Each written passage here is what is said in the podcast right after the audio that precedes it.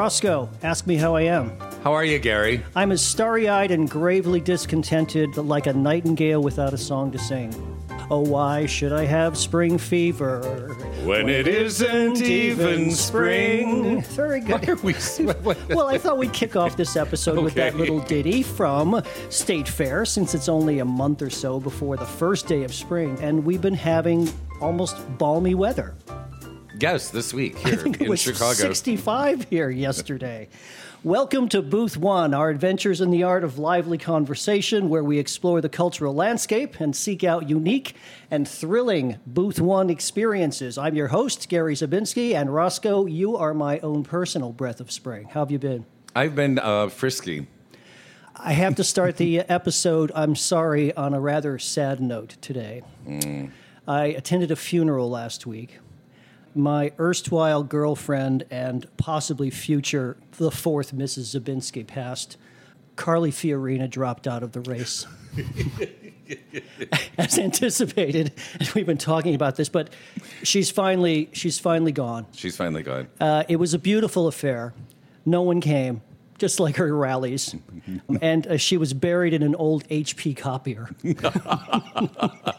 I should should be we back happier. up for a moment and explain the context of this? No, I don't think so. I don't think it's worth it. I think I think our our frequent listeners will understand. Well, we have two very very special guests in our studio today. One is going to be very familiar to our listeners. Sylvia Hernandez DiStasi is back with us. She was here on episode number 12 and uh, Sylvia, I have to say, episode 12 is probably our most downloaded and listened to episode. So you have quite a lot to live up to. Let me remind our listeners uh, Sylvia is a former professional circus performer and founder and artistic director of the Actors Gymnasium right here in Evanston, Illinois. Sitting next to her is our good friend, David Catlin. David Catlin is the co founder of the Lookingglass Theater here in Chicago and was the artistic director of Lookingglass from 2003 to 2010. Your directing credits include Lookingglass Alice, Icarus, Black Diamond, Metamorphosis, Her Name Was Danger, The Idiot, for which you received a Jeff Award, and the most recent Moby Dick, which we talked about some episodes ago, Right. which you adapted and staged along with Sylvia's uh, assistants and the Actors Gymnasium. A fantastic production, fantastic. A- Are you are you remounting that at the Arena Stage uh, in Washington soon? We are. That's going to happen in uh, the end of November. Uh, we're going to open the, the day after Thanksgiving, and then it will close Christmas Eve. And we're hoping that there might be a couple other stops along the way, but we're just working out the details for that. Great. That I that will be very very exciting. Are you bringing some of the cast from Chicago to do the show? Hopefully, uh, almost everybody is wants to do it. Uh, actually, everybody wants to do it. There are a couple members of the cast who have families here with young kids, and it's the idea of traveling is a little tricky for them. So. Currently, David and Sylvia are appearing in the Actors Gymnasium's Winter Circus production of a show that we saw just recently last week. We went to a benefit sort of opening night, I guess. I guess it was Yeah, opening night. it was opening. Uh, Called Marnie and Phil, a circus love letter written and directed by Chris Mathews of the House Theater. Yes. In fact, you play in various incarnations of age Marnie and Yes. Phil, circus right. performers. Let me backtrack just a little bit and ask you this. You've known each other for many, many years. When did you first meet? What were the circumstances of that, and how did that go? How did that go? How did it go? Yeah. Um, we met during their production of The Master Margarita, which was in 19. Uh, well, the production was 94, the, the winter of 94, but we did workshops starting in the fall of 1993. We wanted to do these workshops where, in the book, uh, Bulgakov's really most excellent book, there are all these instances of magic and flying, characters uh, flying through the air over Moscow. And so we wanted to be able to recreate that. So we, we hired Flying by Foy to work with us on flying rigs to bring in um, some, of the, some of these harnesses. We hired a personal trainer to get us physically ready. We hired a guy named this really excellent magician named Eugene Burger to teach us some magic. And then we were looking for a circus person who could teach us elements of circus. And we had a good friend um, named Jeff Jenkins, who's one of the founders of the Midnight Circus. And he said, um, You should bring in Sylvia Hernandez. She had recently left the circus. So I remember we, we set up a meeting at D'Agostino's on Addison. Southport and Addison. Southport, Da- Yeah. D'Agostino's, the pizza place. yeah, Yeah. yeah, yeah. Which I actually I was working there at the time. Really? It's waiting tables. I don't remember there was any discount or free. Uh, I wasn't pop or working that day. Okay, but I was working there. but we headed off and and we got her to to agree to do these workshops with us. We had this old rehearsal space, kind of a law, giant loft above a, a granite cutter. They they sold countertops, but they also cut it on the premises, and we would get this granite dust in there. But it was this beautiful old kind of wood floor with warped wood and high ceilings with really filthy and broken windows, and it was kind of this real, real sort of bohemian um, place. And we set up all these this kind of circus apparatus. We had a crash pad. My, my brother sent up a teeter board Um, from right. Florida. That's he right. shipped it up, and we used that. And, and I just remember um, we would you'd walk in and she had us in all these stations flying through the air and and uh, there was a moment where Joey Slotnick, who's kind of a natural clown slash comedian, was Not acrobat. not a natural acrobat, but he was up on the web, uh, the Spanish web, which is like this kind of the gym rope that you climb, but it's covered in this sleeve of webbing to make it a little bit more easy to use. And he was so excited that he was up in this kind of knot of, of webbing. And he was so excited that he called across the room, Sylvia, Sylvia, look at me, Sylvia. And in that moment, the knot that he was in started to kind of not fail, but he just started coming down at a at a s- very slow but precarious speed, and then hit the crash pad. Um, yeah, that was Beautiful fun. moment. Yeah. Sylvia, look at me. Sylvia, what did you think of this group when you first got involved with them? Well, it was it was interesting because I had left the circus and I came to Chicago and I was wondering what I was going to do with myself and I met this, for lack of a better word. Well, I guess it's, it is not lack of a better word. It is a word. Troupe, theater troupe that seemed really reminiscent of a circus troupe in my you know in my feeling. It was like, oh, this is very much like the life I left you know everybody's really close they trust each other and you know i'm asking them to do things which is out of their comfort zone but because of this bond that they have they really just gravitated towards the stuff that i was trying to get them to do everybody has a special like oh you're really good at this so you should maybe stick with this and you and, and everybody finds their place just like at the actors gym you know everybody finds their place where they feel the most comfortable and then they excel at that. But I just liked the camaraderie and it just made me feel a little bit at home. Even though I was new and I was not an insider of the group, they welcomed me and it, it was like, oh, I could get used to this because this is Yeah. kind of comfortable and it just felt like home. Now, Marnie and Phil, it's the story of an aspiring aerialist and an ambitious circus clown. Um, we watched the story play out uh, from young trainees to performance stardom to retirement into old age. So, except for the old age part, what portion of this story is autobiographically about either of you? This would have been obviously Chris Mathews' script, but he borrowed this from someplace. He got inspiration from somewhere. Yeah, um, a, a couple of years ago, um, I was working with a actor, young woman named Lauren Hirte, who was the original Alice in Lookingglass Alice, and I met her when she was 18. We bonded. She, everybody was always like, "She's like a younger you. She's like a younger you." So a couple of years ago, her and I uh, did this aerial routine that was like me looking at my younger self, and me passing on the torch to her. So it was this aerial routine. We had only done it once. Um, Rick uh, Sims, uh, who's with Lookingglass as well, did a. Vo- uh, we recorded a voiceover of me telling stories about my childhood and watching me, like looking back in time and looking at Lauren. And I talked to Chris a little bit about this, and I was like, I kind of like this idea of looking at my younger self, passing on the torch to the new generation, and he kind of ran with it. I also, we- we were doing a show and it was a kids show, and somebody's grandmother came in to the show, and she came in late, and it took her two full circus acts to sit down because she was very, very elderly, What, did she have a walker, or was she just? I see. and, and a whole bunch of bags, like a lot of bags, and she was rustling, and this act was going on, and I was like. Play that character. I really want to play that character. And he had this thing about writing letters. He's like, it's just sad that people don't write letters anymore. And I remembered when I was in the circus, is that's how I kept in touch with, you know, at first my best friends. We'd get stacks of letters. I would write a response to a letter, and then I would get another letter, and I'm like, oh, do I send this or do I throw this out and write a response to this letter? And you could never keep up, just kind of like this story goes. I have a stupid technical question. When you're living on a circus train, what is your mailing address? Uh, that's why you get a big stack of letters because they send them to the buildings that you are performing in.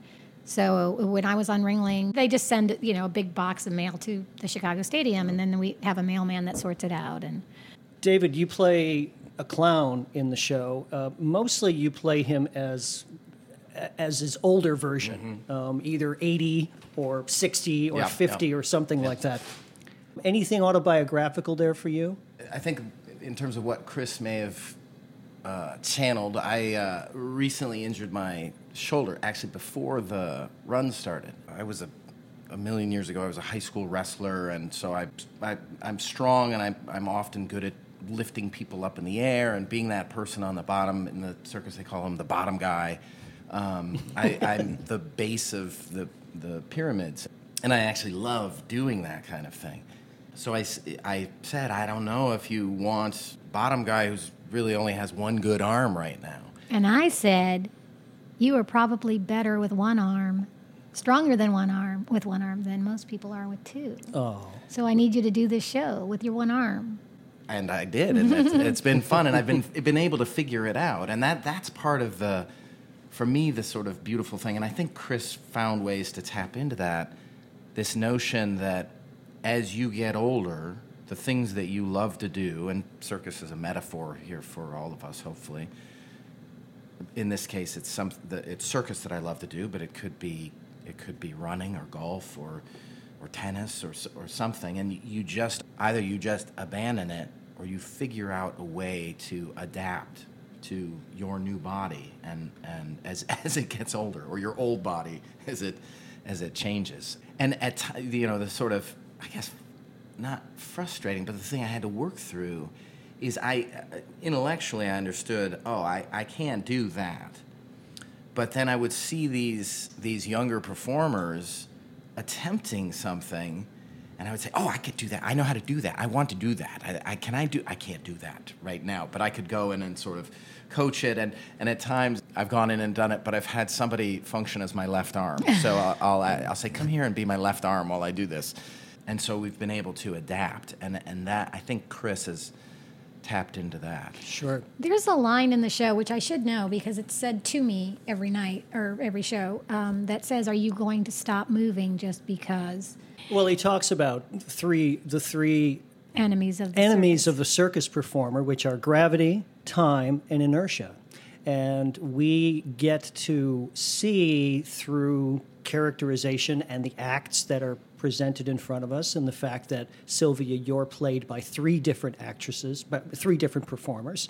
Um, you as well are have two other performers who play you in younger versions, and we get to see the progression of gravity and time and eventually sort of inertia. Um, though both of you certainly are not near the inertia stage, that is that was a fantastic journey to take us on um, in in this piece. I, I thought. I, Roscoe, did you were you fascinated by that? I, I was, and I'm gonna I'm gonna jump into something that that you have. You, you know, as part of your training, you have kids that can ride unicycles, uh, do all kinds of gymnastics and acrobatics, juggle. What is it called when big pieces of fabric fall from the stage and you climb Silks. up the silks? Yeah. The silks. Could I be taught to do the silks? Of course. Anyone is teachable. Why? How, how strong are those silks? when all when all of the teen ensemble comes on stage in unicycles, it inexplicably made me teary eyed. That's what I hear. Why? Why is of- what? What is what? Why would that happen? You know, we've never had tears shed over any of our unicycle routines except for this show.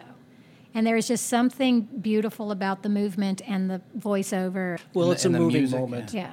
I think I think part of it too. I, I had another um, a good friend who had a similar experience, and she said that she said, you know, normally unicycle, I, it's not my favorite. I, I like it, and I can appreciate how difficult it is. But it, when I saw the first unicycle come out, I thought, oh, this is you know this is taking place at a circus school that there might have an obligatory here's what we this amazing thing we can do that doesn't tie into the story. But then she said as it builds with as sylvia is describing this voiceover the story is um, swelling to a certain point. There's this really great music underneath it.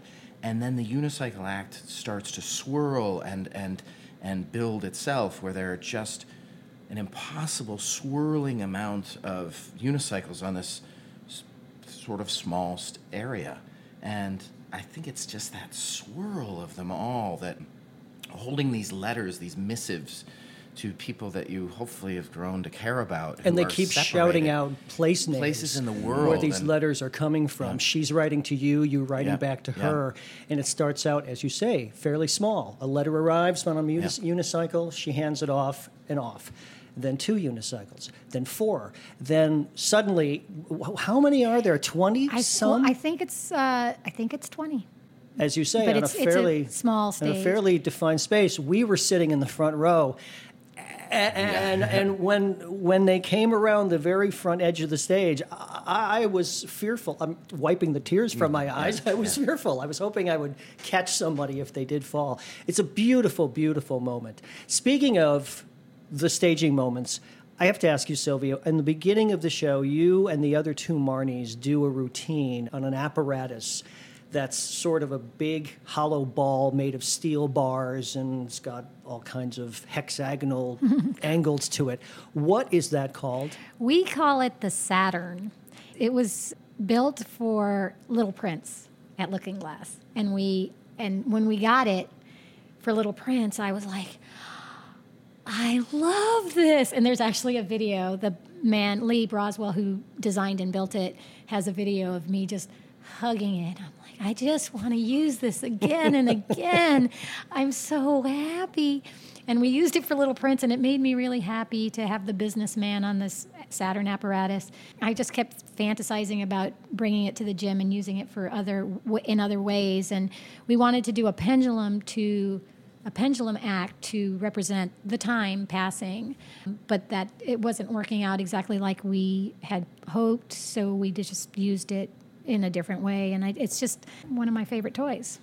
What performers have had the most impact on you, uh, both of you, in terms of oh, artistry, technique, and, and, and just sheer showmanship in your careers? I guess I'm asking, you know, who who did you find inspiring? I often talk to my students about this. I, over my span of performing and watching performers, people that have inspired me, I have taken a little piece of. They say Im- imitation is the biggest form of flattery. flattery? Sincerest form of flattery, sure. But to take one person and just try to be that person is not what I have done over my millions of years of performing. I've taken little pieces of people that I've admired and incorporated them into my performance. And that's what I tell my students. I say, if you want to be a performer, you have to go see performances.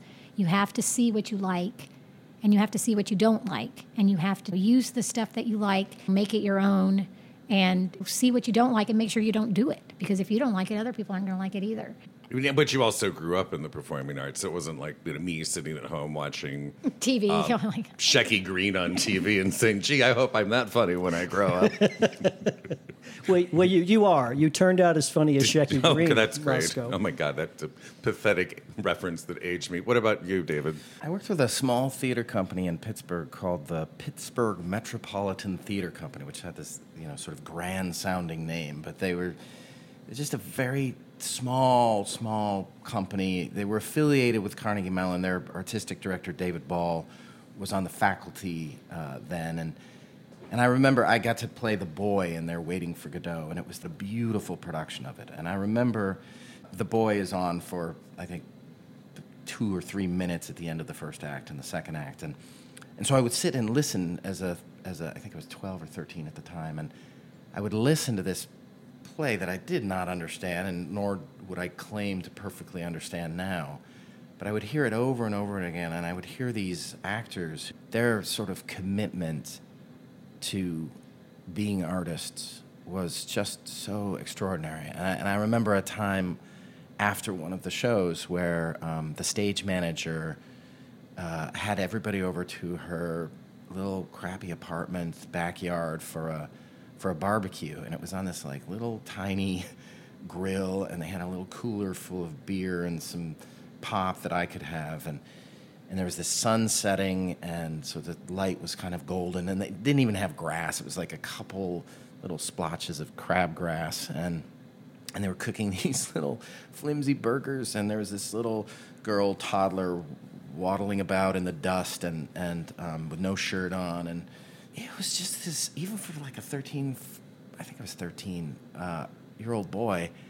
I thought that is amazing. There's some some I want that uh, in my life to be with a group of people who are so committed to what they are doing, and and then to be able to find these the simplest of pleasures, that kind of little sense of community. So, I think for me that was tremendously inspiring, and then and then also I got to go to Northwestern and and watch Frank Galati and take classes with him and the way he just sort of cracked my mind open about what theater could be.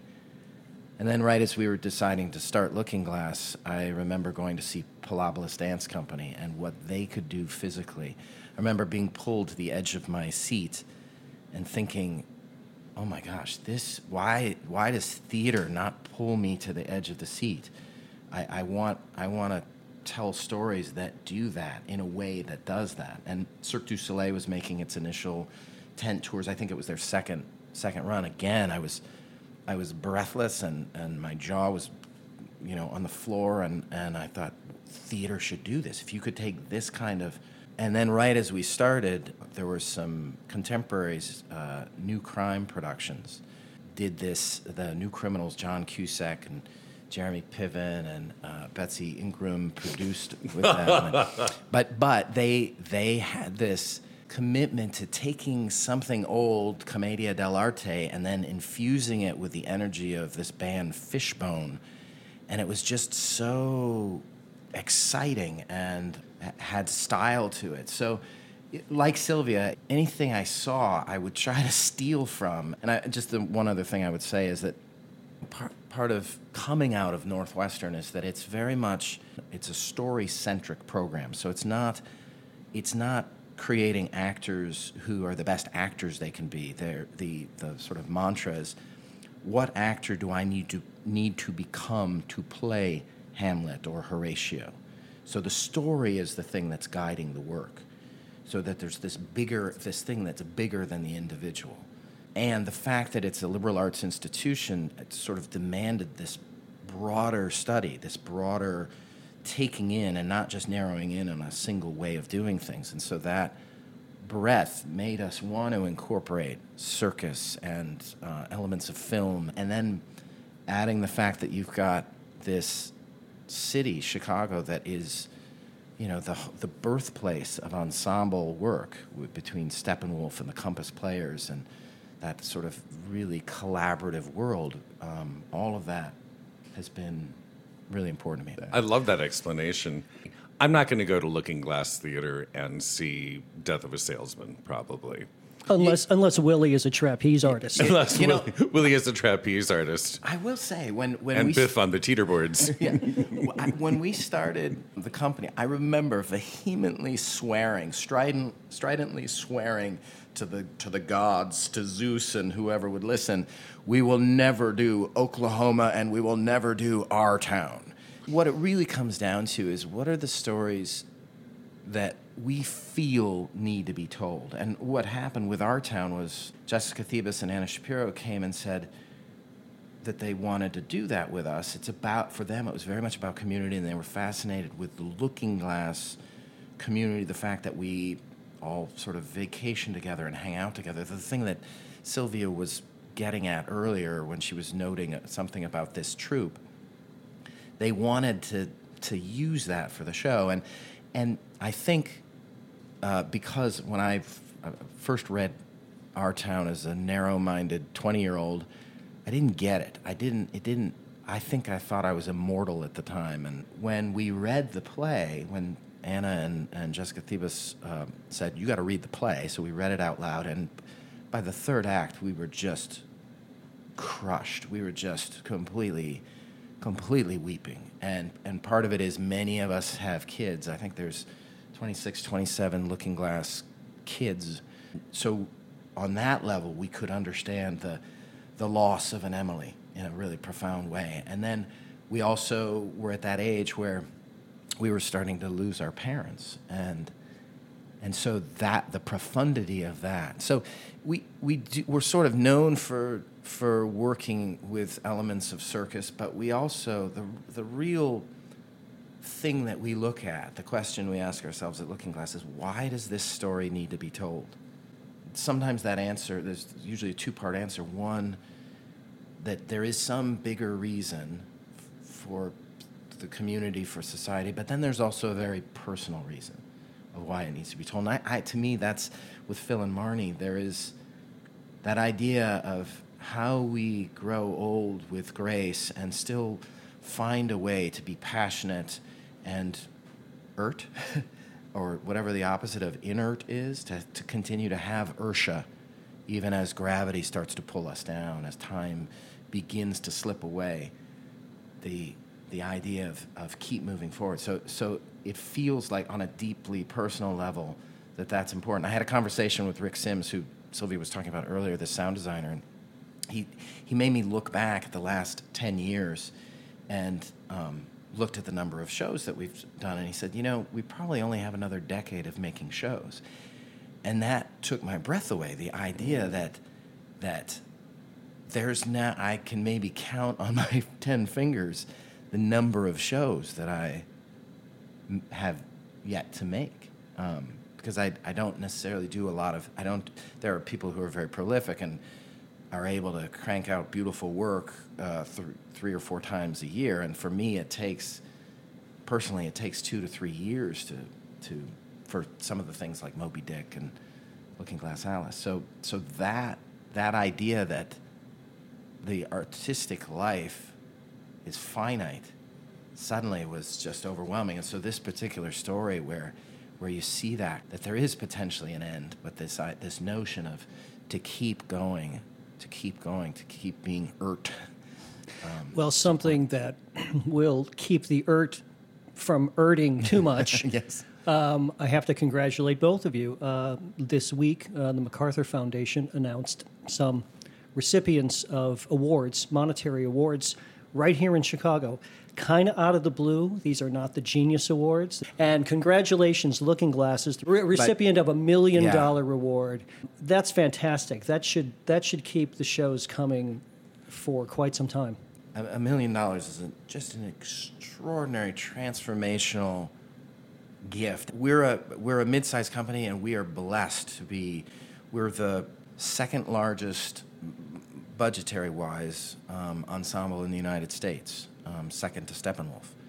We're the the biggest in the United States that does primarily new work, new work generated by the ensemble it's a wonderful place to be, but it's also tough because we want to produce at a high level with designers that, that are that are uh, our own company members, and and the level that we produce at demands that it's safe in a way uh, because we've got human dynamic loads on the furniture. We're throwing your- things Your around. productions are always very complex, um, not cheap to do, Yeah. uh, especially to do safely and to do beautifully. So, um, a, a So million it- dollars will go a long Yeah. way towards helping that. and it makes it it makes it in a way risk because it's new work you don't know you don't know you know with moby dick it's a known title which is can be really helpful we do a lot of adaptations that known title is helpful but you don't know if anybody really wants to go see that book that they didn't read, right?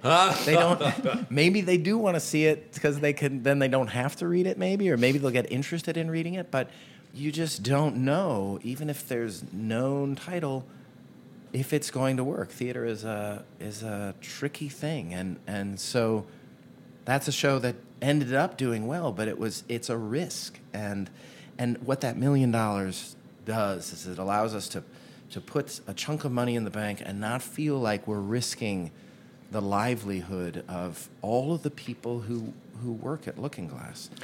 There are many other uh, theater companies in Chicago received awards. One of our favorite companies, Timeline Theater, Yeah. They received $625,000, which is fairly significant, I would think, in terms of their overall and, and you have to point out this is a theater that uh, performs in the gymnasium of, Of the United church. Church of Christ They in do. Lakeview. Uh, the Hypocrites, a beautiful company, they Yep. received two hundred thousand dollars. Uh, a Red Orchid Theater, very small. They they perform in a space about the size of our studio here. They received two hundred thousand dollars, and that will go a great long way. Sylvia, Yes. tell me about your genealogy into the circus world. Did you come from several, several, several generations of circus grandparents, great grandparents, Europeans, or was it? Are you just a like a first or second generation person? This is a good story. My mother was given, I'm a second generation. My mother was given to a circus family when she was uh, a toddler. She was in Nuremberg, Germany during the war, and uh, she was given to a foster family as a baby to get her out of the city during the war. And then her mother came and retrieved her from this foster family that loved her and gave her, just kind of took her and said, I got a better idea. I'm going to give you to this circus family, and they will train you to do circus, and then they will pay me for your performing with them.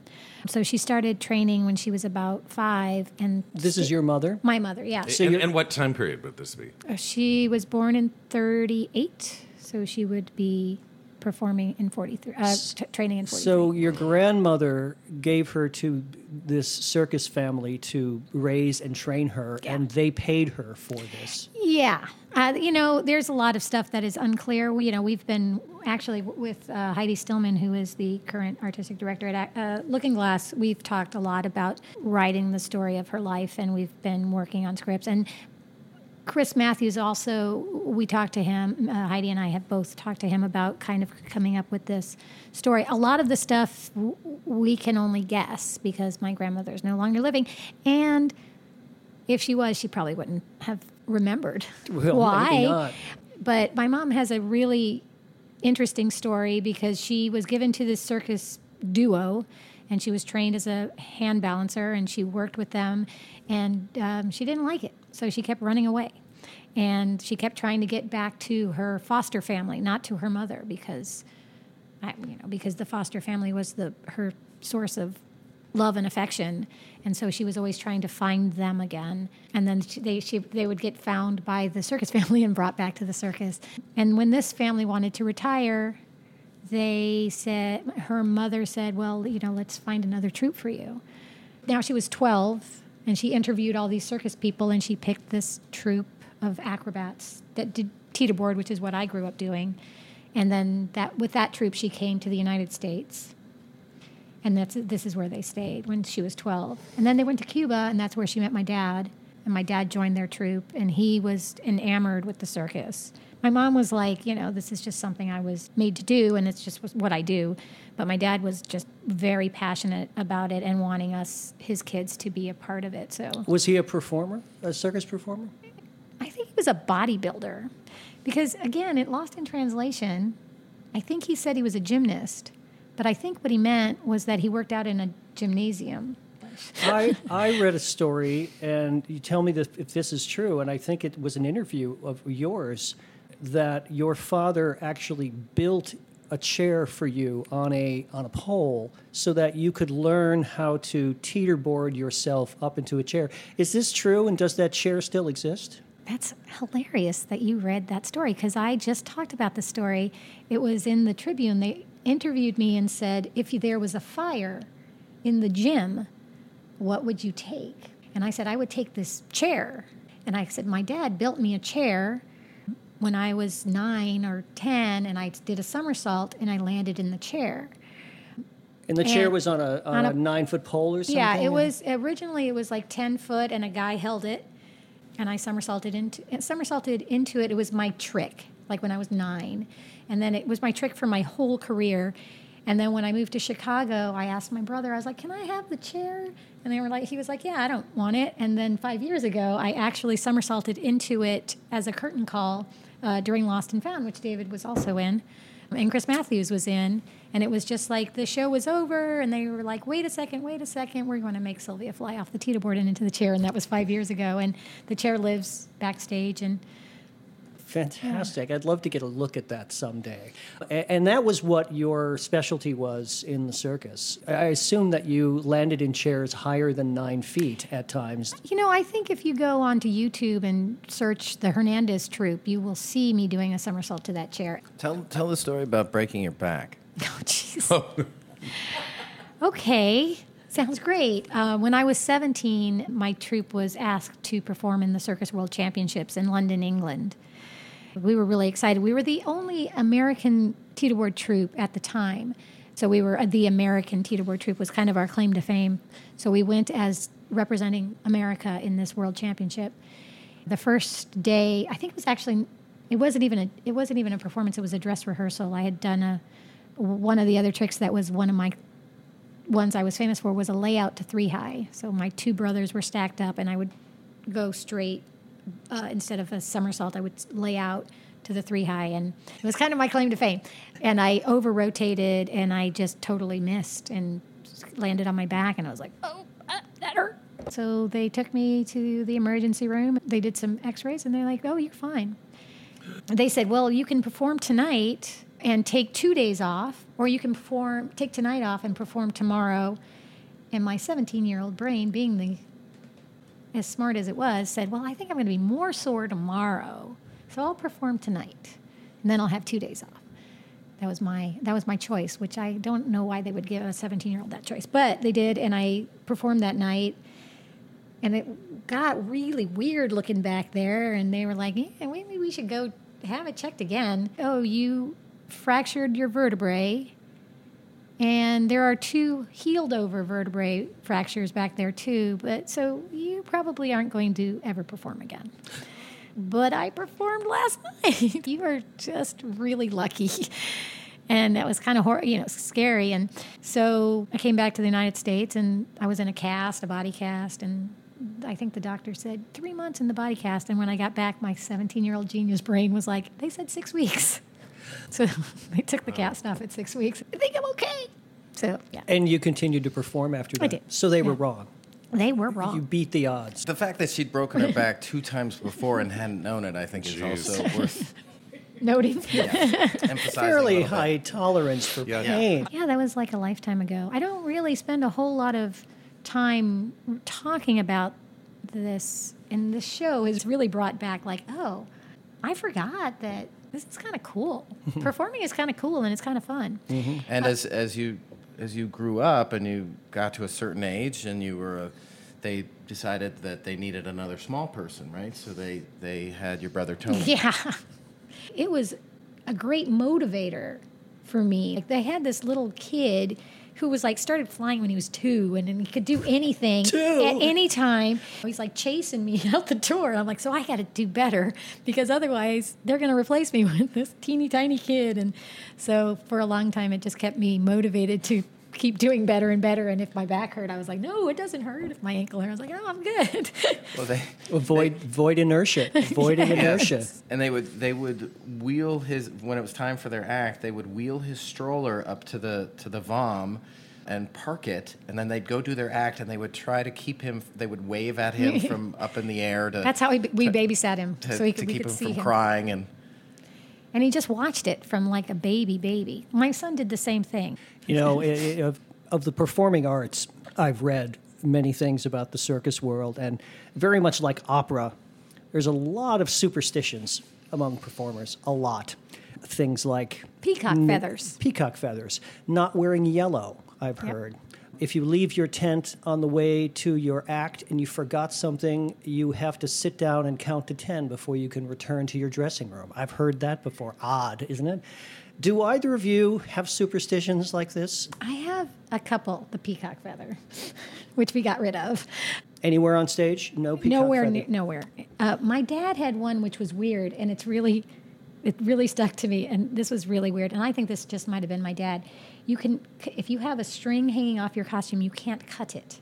You have to rip it, which is it's not always very easy. But I, if I ever see anybody walking up to a costume with a scissor, I'm like, "S- no, let, Ri- let me get it for you. Right. There's also the bird in the tent is always a bad one. It's scary to me.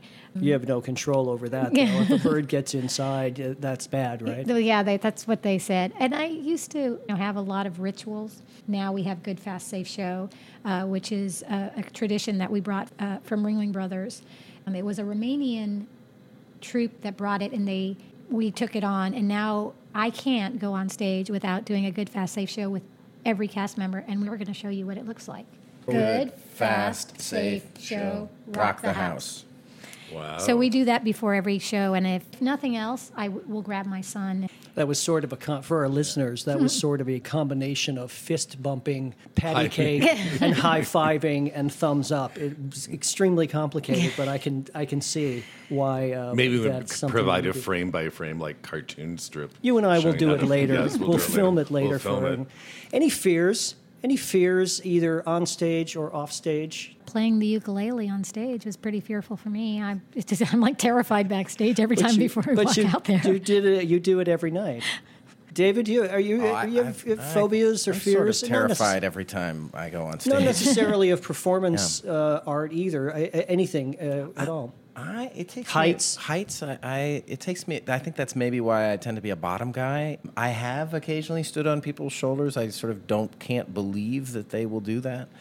There's there's a fear that with this kind of work, it is it's dangerous, and hopefully it is not unsafe because you train to do it and you take every precaution. But it is it is dangerous. It demands a high level of attention and focus at all times, and and that's part of why that good, fast, safe show. It's an opportunity to check in with every person in the cast and look into their eyes and say those words. I, I often have been called to spot, and I, there's a fear that what if I'm not there in time? What if in that moment, as this person is uh, coming down, I'm I'm stepping back instead of stepping in. And those are things that you don't always know whether you're going to do or not. And so there's a little bit of fear about that. I, I remember we did, Sylvia and I did a show with the Midnight Circus, and she was getting kicked to the chair and she it missed and she came down and I was I turned out I did take a step forward and was under her and I know that I did I didn't remember it but then I looked at her costume she had this white costume and my face print uh, from my stage makeup was perfectly on her bottom Like, Which like the Shroud of Turin. yes, exactly. and so I had I had jumped up and put my face into her booty to catch her, and that actually made me feel really good. I, not, not for the reasons you might think, but just it meant that I stepped forward and didn't step back. I know you both have a show to do this afternoon, and uh, time is uh, short and time is running out. Um, something we like to do with our guests, and you may recall this, is a, a little um, card game called Chat Pack.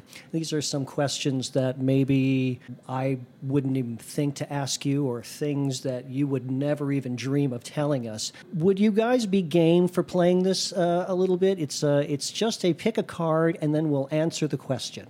Sounds good. Fantastic. Sure, sounds fun. David, why don't you pick the first one? Who is the best teacher, instructor you've ever had? The best boss? I had this, um, but the one that comes to mind first off is my, my acting teacher for three years at Northwestern is a guy named David Downs, and he was he was just so passionate about the theater, and that, that passion was very catching, very uh, infecting. I, I actually now teach at Northwestern. I teach in the same room that he taught, and it's very surreal. I'm teaching much of the same curric- curriculum um, with some of the addition of what we did at Lookingglass, which he was he was a big voice encouraging us to start our own company, and um, and I just have this surreal experience of of being in the lobby, getting ready to go into class, and I'll hear students say, "Oh, who are you studying with?" I'm studying with with Gail, and and somebody will say, "Oh, I'm studying with David," and I'll think, "Oh, is David Downs back?"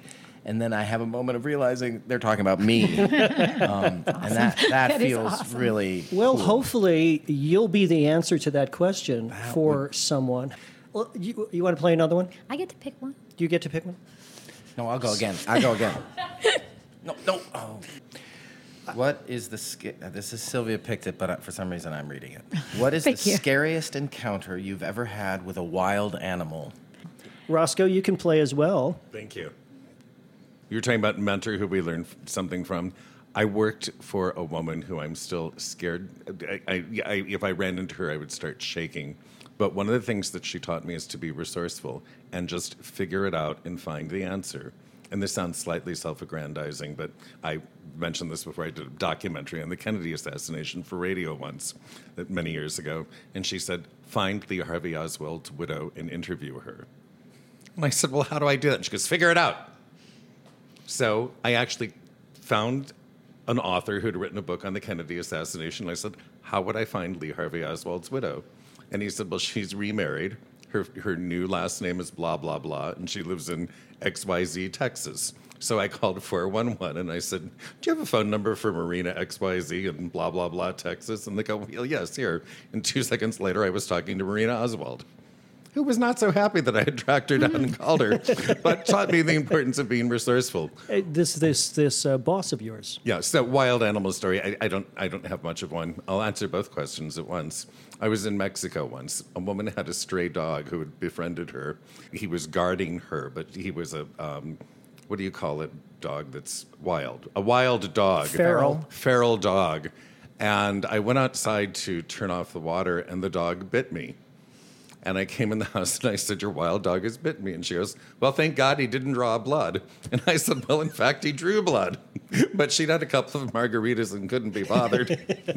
so I never I never accepted medical attention, but I have nothing about bears or Well, Coyotes. Sylvia, you were around wild animals much of your career and adult lifetime. You must have had an encounter here or there. I did. I had a couple. Gosh, you know, I have so many stories.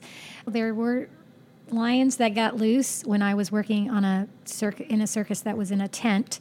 And he got loose and he was just wandering around the travel trailers where everybody was living. And I was inside my travel trailer and the door was open, the screen door was closed. And he walked up to the door and just like looked in and, oh, there's a lion or i think it was a tiger and he he just walked away and then they you know kind of surrounded him with some cage pieces and put him back in i also when i, I was working in detroit and a monkey got loose and the monkeys are mean and they're big and they're really scary and Like chimpanzees. chimpanzees they get really big and i my mother married a man whose children had all kinds of wild animals but this monkey got loose and everybody was like the monkey's loose the mean one. So everybody went running and we ran into the bathroom and we were holding the door and we thought the monkey was beating on the door but it turned out it was like one of my friends trying to get into the bathroom. They're like the monkey's loose the monkey's loose let me in let me in. I was like oh god i thought you were the monkey.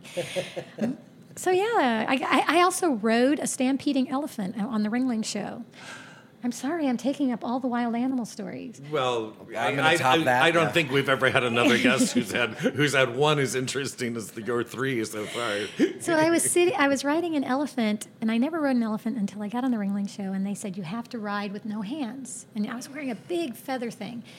And I, you know, I was like, I want to hold on. And they're like, no, you can't hold on. So I learned how to ride circus girl style with my hands up.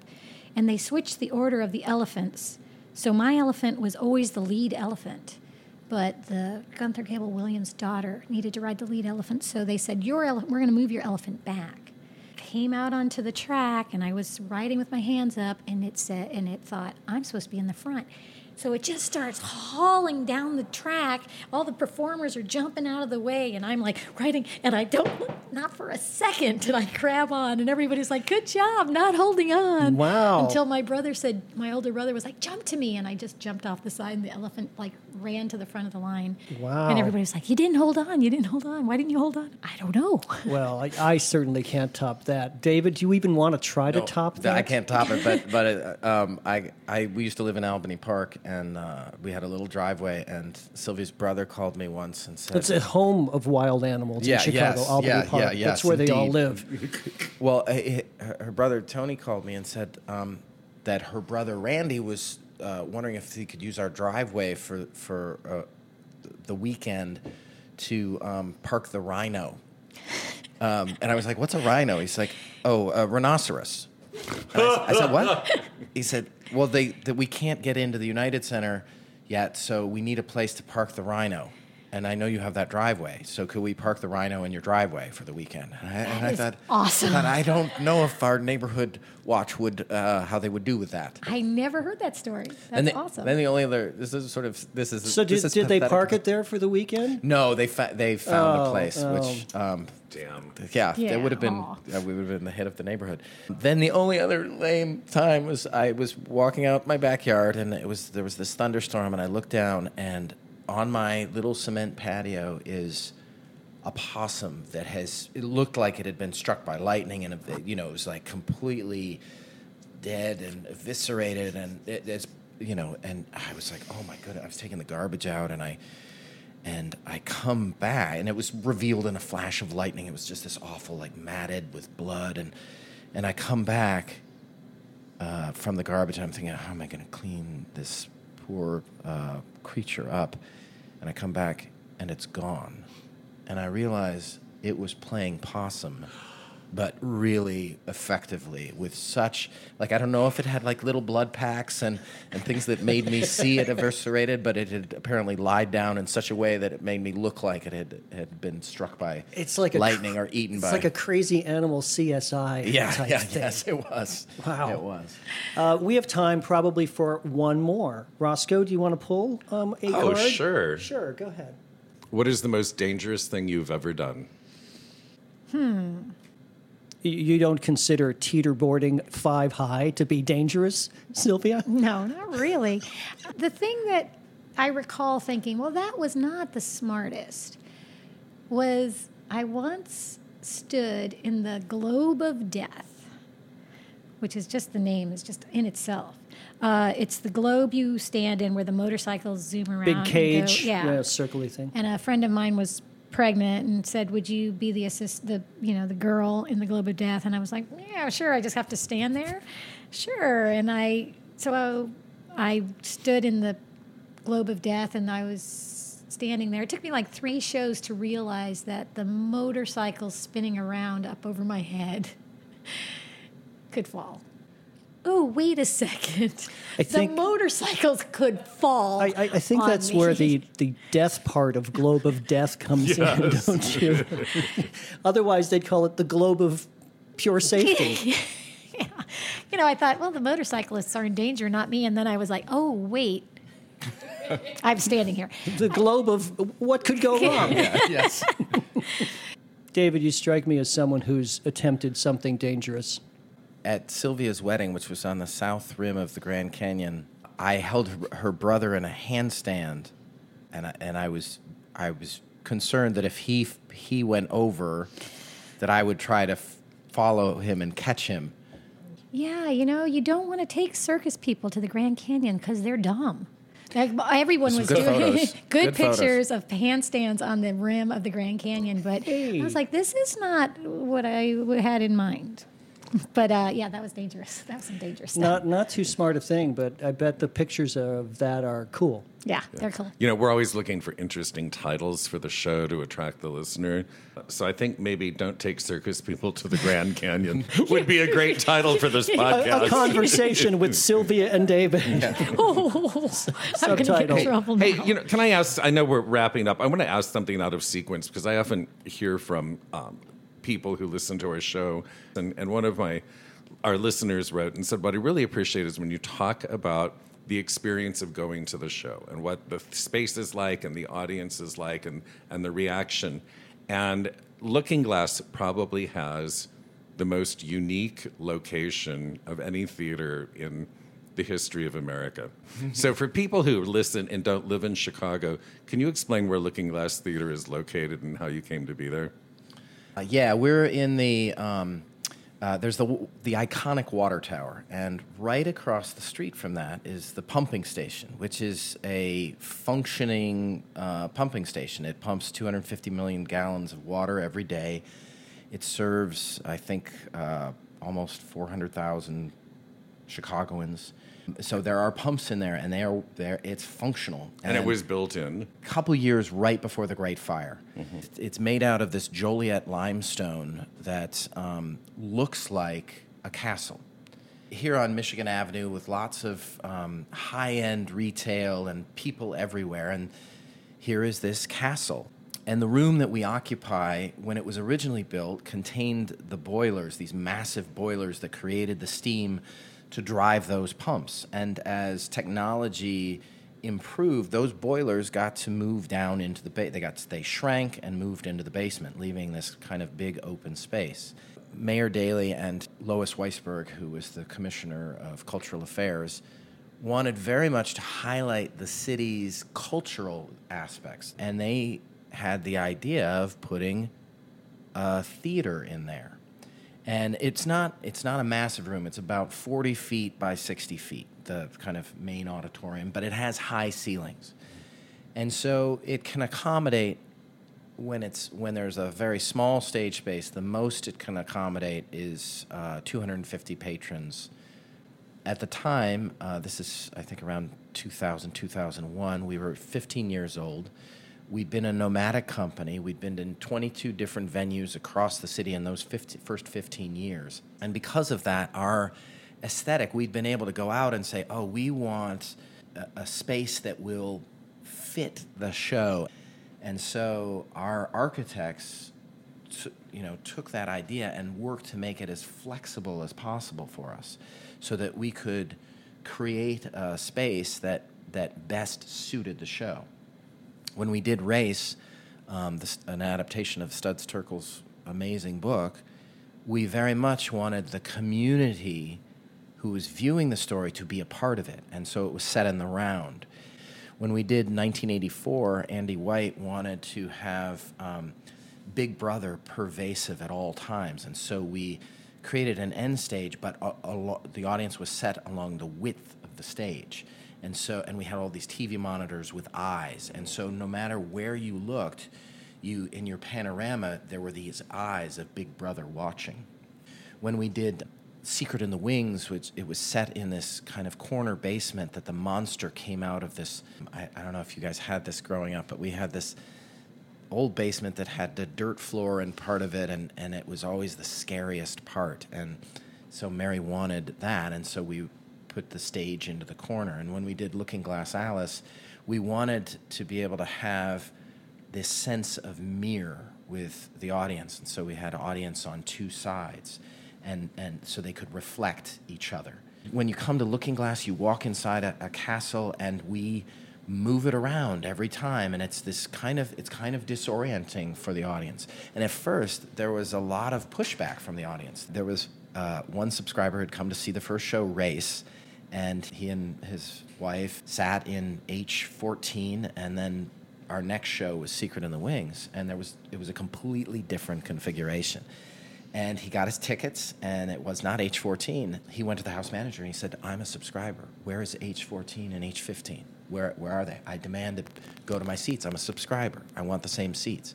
And Matthew Monty said, um, uh, well, this is a different configuration, and, and we don't actually have those seats in the theater right now. And he says, take me to those seats.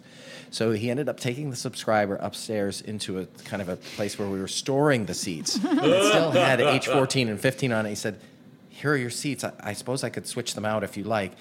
And the guy said, oh, it's, it's disorienting to go in there. And I think that that's that's useful to, to change things up a little bit. Part of why I love circus is it's disorienting, right? It, even just watching it um, mucks with your vestibular. You you get a little dizzy watching it when you have that kinesthetic experience. You you and you see the people spinning. You yourself get a little dizzy, and I and I think that's why we ride roller coasters. I'm drawn to theater that that explores the rational versus irrational, and I think there's something about coming to Lookingglass that sets you a little bit off balance in a way that is healthy for all of us. Uh, Marnie and Phil, A Circus Love Letter, is playing at the Actors Gymnasium here in Evanston, Illinois, um, up until the 20th of March. Yep. Uh, if you have any interest in circus arts or something passionate or storytelling in an unusual and creative and just an immensely beautiful way. You owe it to yourself to get to Marnie and Phil a circus love letter for you it. can check out our website at actorsgymnasium.org for more ticket information. actorsgymnasium.org for more ticket information. Sylvia Hernandez-DiStasi, David Catlin, thank you so very much for being part of Booth One. Thanks for having us. Yeah, indeed. And uh, good, safe, fast show. Close. Or good, fast, safe show. Yes. Yeah. Rock the house. Well, that was great, Roscoe. That was. They were interesting and talented people. fascinating stories. I could sit here all day. I know. I wish I had stories that, that were, that were that interesting. Well, you were, you, were you ever riding on a train and suddenly a, a lion showed up in your car? I guess we both should have run away with the circus when we were kids. Let's finish up, as usual, today with our Kiss of Death segment. Tommy Kelly. Do you remember Tommy Kelly? Tommy Kelly sounds like a, someone who was a Disney star in the 50s when I was a child. Passed away at 90. Hollywood's Tom Sawyer. If you were a producer casting the adventures of Tom Sawyer, that enduring study of small town middle American life, where would you be least likely to look for your star? Maybe the Bronx? Well, yes, that's where in 1937, David O. Selznick, after a nationwide talent search that spanned nine months and thousands of boys, found the lead for his Hollywood film, released the next year in the person of 12 year old Tommy Kelly. For his improbable turn as one of the nation's best loved literary characters, Tommy became a newspaper sensation, a stickball playing Cinderella plucked from his modest East Bronx surroundings in the thick of the Depression and thrust into the silver screen. there's, a of, there's a lot of thrusting in that, in that paragraph. Mr. Kelly, who died on January 26th, was never especially keen on Hollywood, as he told the press his only real ambition was to be an outfielder for the New York Giants. He appeared in a string of other films through 1950, but spent his adult life happily as a teacher and an educational administrator. With his freckled face, tousled hair, and devil may care grin, young Tommy certainly looked the part of Mark Twain's hero, if he did not strictly sound it. Oh, he said gosh and golly all right, as his many interviews attest. But he also confided to the press when asked about his young co star Ann Gillis, who played Becky Thatcher, quote, You can't trust dames. Girls are squealers. Look what happened to Dillinger. In Hollywood, Tommy spent an hour a day with a speech coach to de Runyonize his diction. The Pittsburgh Post Gazette's reviewer wrote The lad is a miracle of casting, superlatively real and unactorish, a youngster whose freckled, fresh face reflects all of Tom's lovable qualities and who reminds us of what we once were ourselves. Thomas Francis Kelly was born in the Bronx in 1925. Twelve years later, Oscar Serlin, a Broadway producer whom Selznick had conscripted as a local talent scout, visited St. Raymond, the Bronx parochial school where Tommy attended sixth grade. Spotting Tommy, Mr. Serlin asked him if he could act. Not at all was precisely what Mr. Selznick, who sought a lack of affectation conspicuously absent from child stars of the day, wanted. We've talked about child stars of the day. This was in, of course, 1937, a little bit after, certainly after the silent era. Mm-hmm. But child actors tended to be a little actorish. Uh, with a group of other boys, Tommy was dispatched to the principal's study for a cold reading. A few days later, he was taken to Paramount's studios on Long Island for a screen test. The film was sent to Hollywood, where Mr. Selznick, who was reported to have tested, get this, 25,000 boys for the role. He finally found his Tom. Before long, a telegram arrived at the Kellys' apartment on St. Raymond Avenue, summoning Tommy to Hollywood in a Pullman car and everything, he recalled.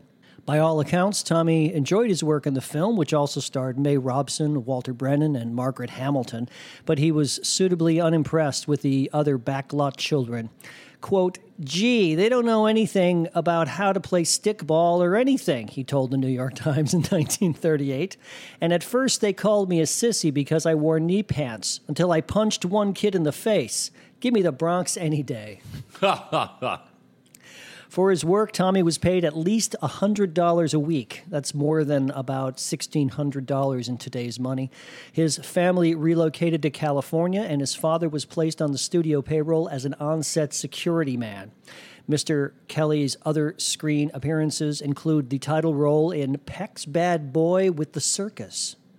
Speaking of circus, in 1938, and small parts in Gone with the Wind in 1939, Irene in 1940, Life Begins with Andy Hardy in 1941, and The West Point Story in 1950.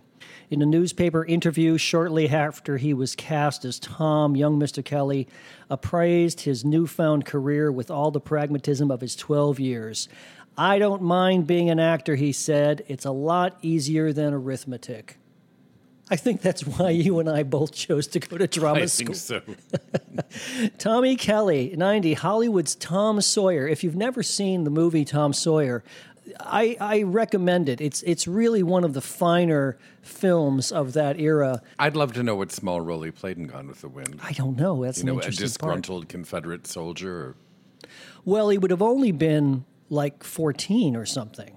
Were there young men in that oh, movie? sure, sure. I, I read this recently. Something like ten percent of the men who fought in the Civil War were uh, younger than fourteen. Amazing. Well, it's been a great show. Thanks again to Sylvia Hernandez-DiStasi and David Catlin for being our guests on Booth One this Yep. afternoon. You know, and you'll do me a favor this afternoon.